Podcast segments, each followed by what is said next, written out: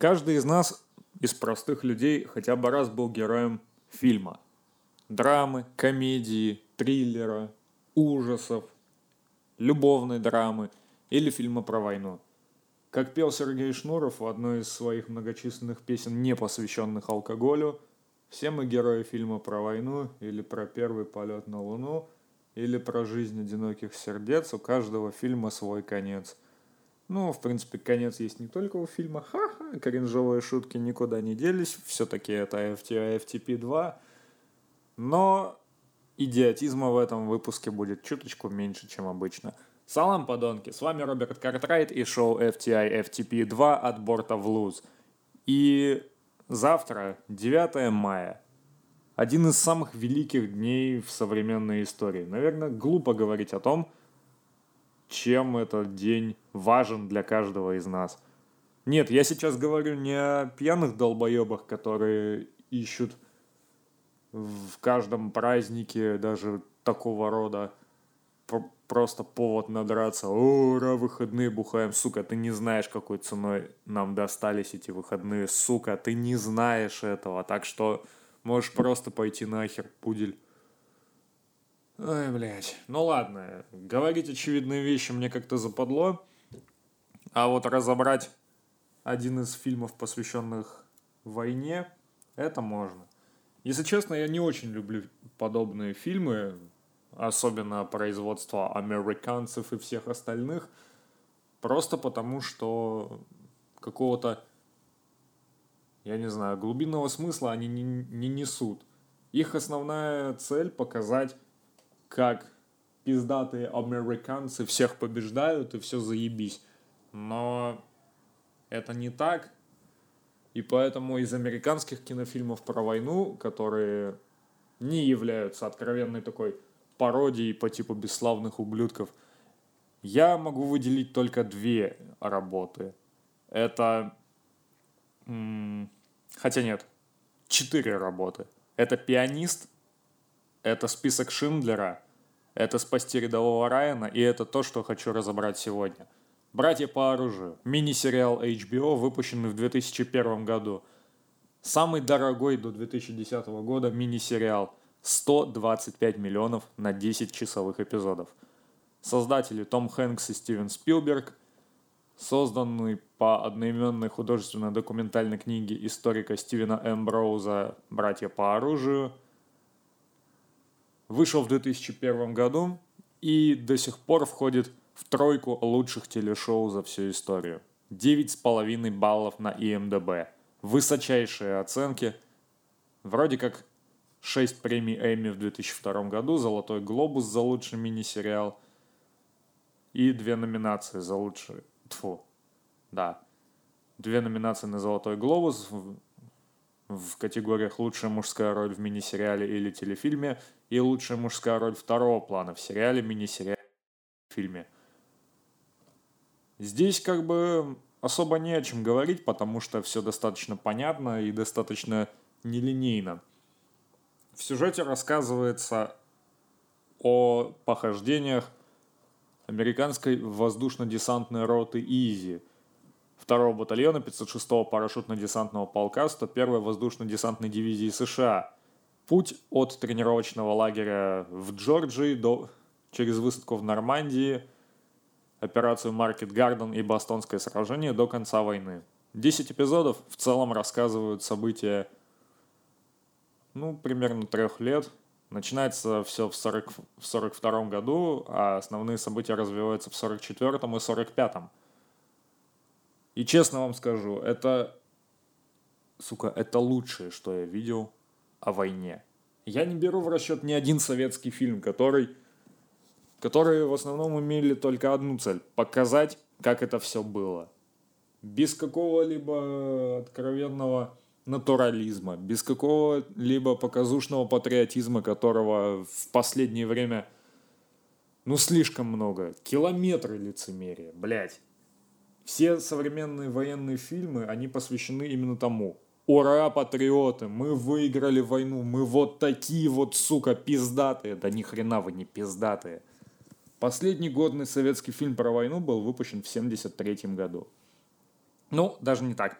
последний годный фильм про войну от отечественного производителя. Все, что было после, ебаная халтура и полное говнище. И только попробуйте меня за это оштрафовать.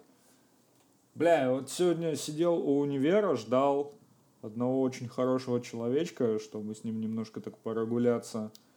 И краем глаза зацепил такую вот акцию, устроенную нашим доблестным универом под названием «Костер памяти».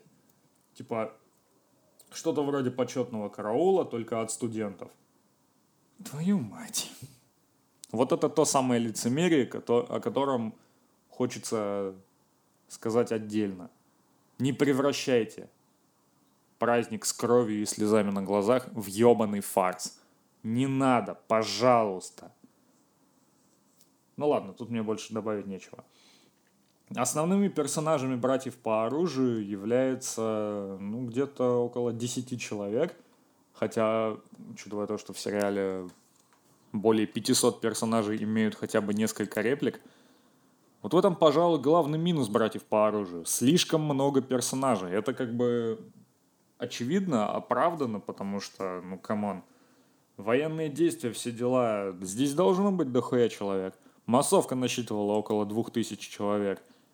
Ну а про то, что практически все главные актеры были взяты на роли из-за внешнего сходства с настоящими солдатами, которых они играли, об этом даже и говорить не стоит. Вот. Уже к третьей серии было использовано больше пиротехники и патронов, чем за все время съемок спасти рядового Райана. Забавно. Вот так вот.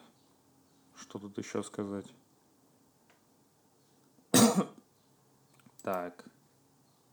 А, ну вот, давайте по основным персонажам пройдемся. Главным из главных является лейтенант, капитан, майор Ричард Уинтерс в исполнении Дэмиена Льюиса. Его товарищ Льюис Никсон является вторым по значимости персонажем. Донни Уолберг, Скотт Граймс, дальше Шейн Тейлор, Майкл Кудлиц – это те самые актеры, которых можно назвать ведущими в данном проекте. При том, что известных актеров достаточно много. Стоит хотя бы заговорить о том, что в фильме приняли участие Дэвид Швиммер, Росс Геллер из «Друзей», Эндрю Скотт, Мариарти из «Шерлока», Том Харди, просто Том Харди, Майкл Фасбендер, причем его роли его роль особо заметно не назовешь, несмотря на то, что его персонаж согласно официальным источникам, появляется в семи эпизодах. Сука, я его видел только в одной серии, каюсь. Ненаблюдательный, да, бывает со мной такое. Но, come on, серьезно. Дальше кто тут у нас?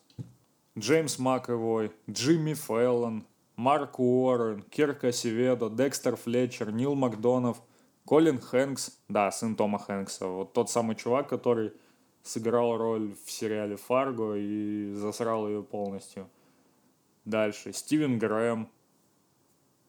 Чем не звезды? В принципе, такого более-менее локального масштаба хотя бы. Ой, блядь. Честно скажу, я не подготовился к этому выпуску, поэтому просто шпарю то, что помню. Что хочется сказать о том, как этот сериал был снят. 10 месяцев беспрерывных съемок. Актеры прошли огонь, воду и курс 10-дневной боевой подготовки, при этом постоянно находясь в образе. Тяжелейшие условия съемок.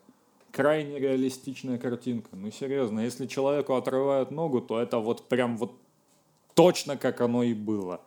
Практически документальная точность. Я, честно скажу, я нашел там несколько ошибок – и в том числе таких более-менее серьезных, но на это просто закрываешь глаза, потому что все остальное выдрачено просто, сука, до автоматизма.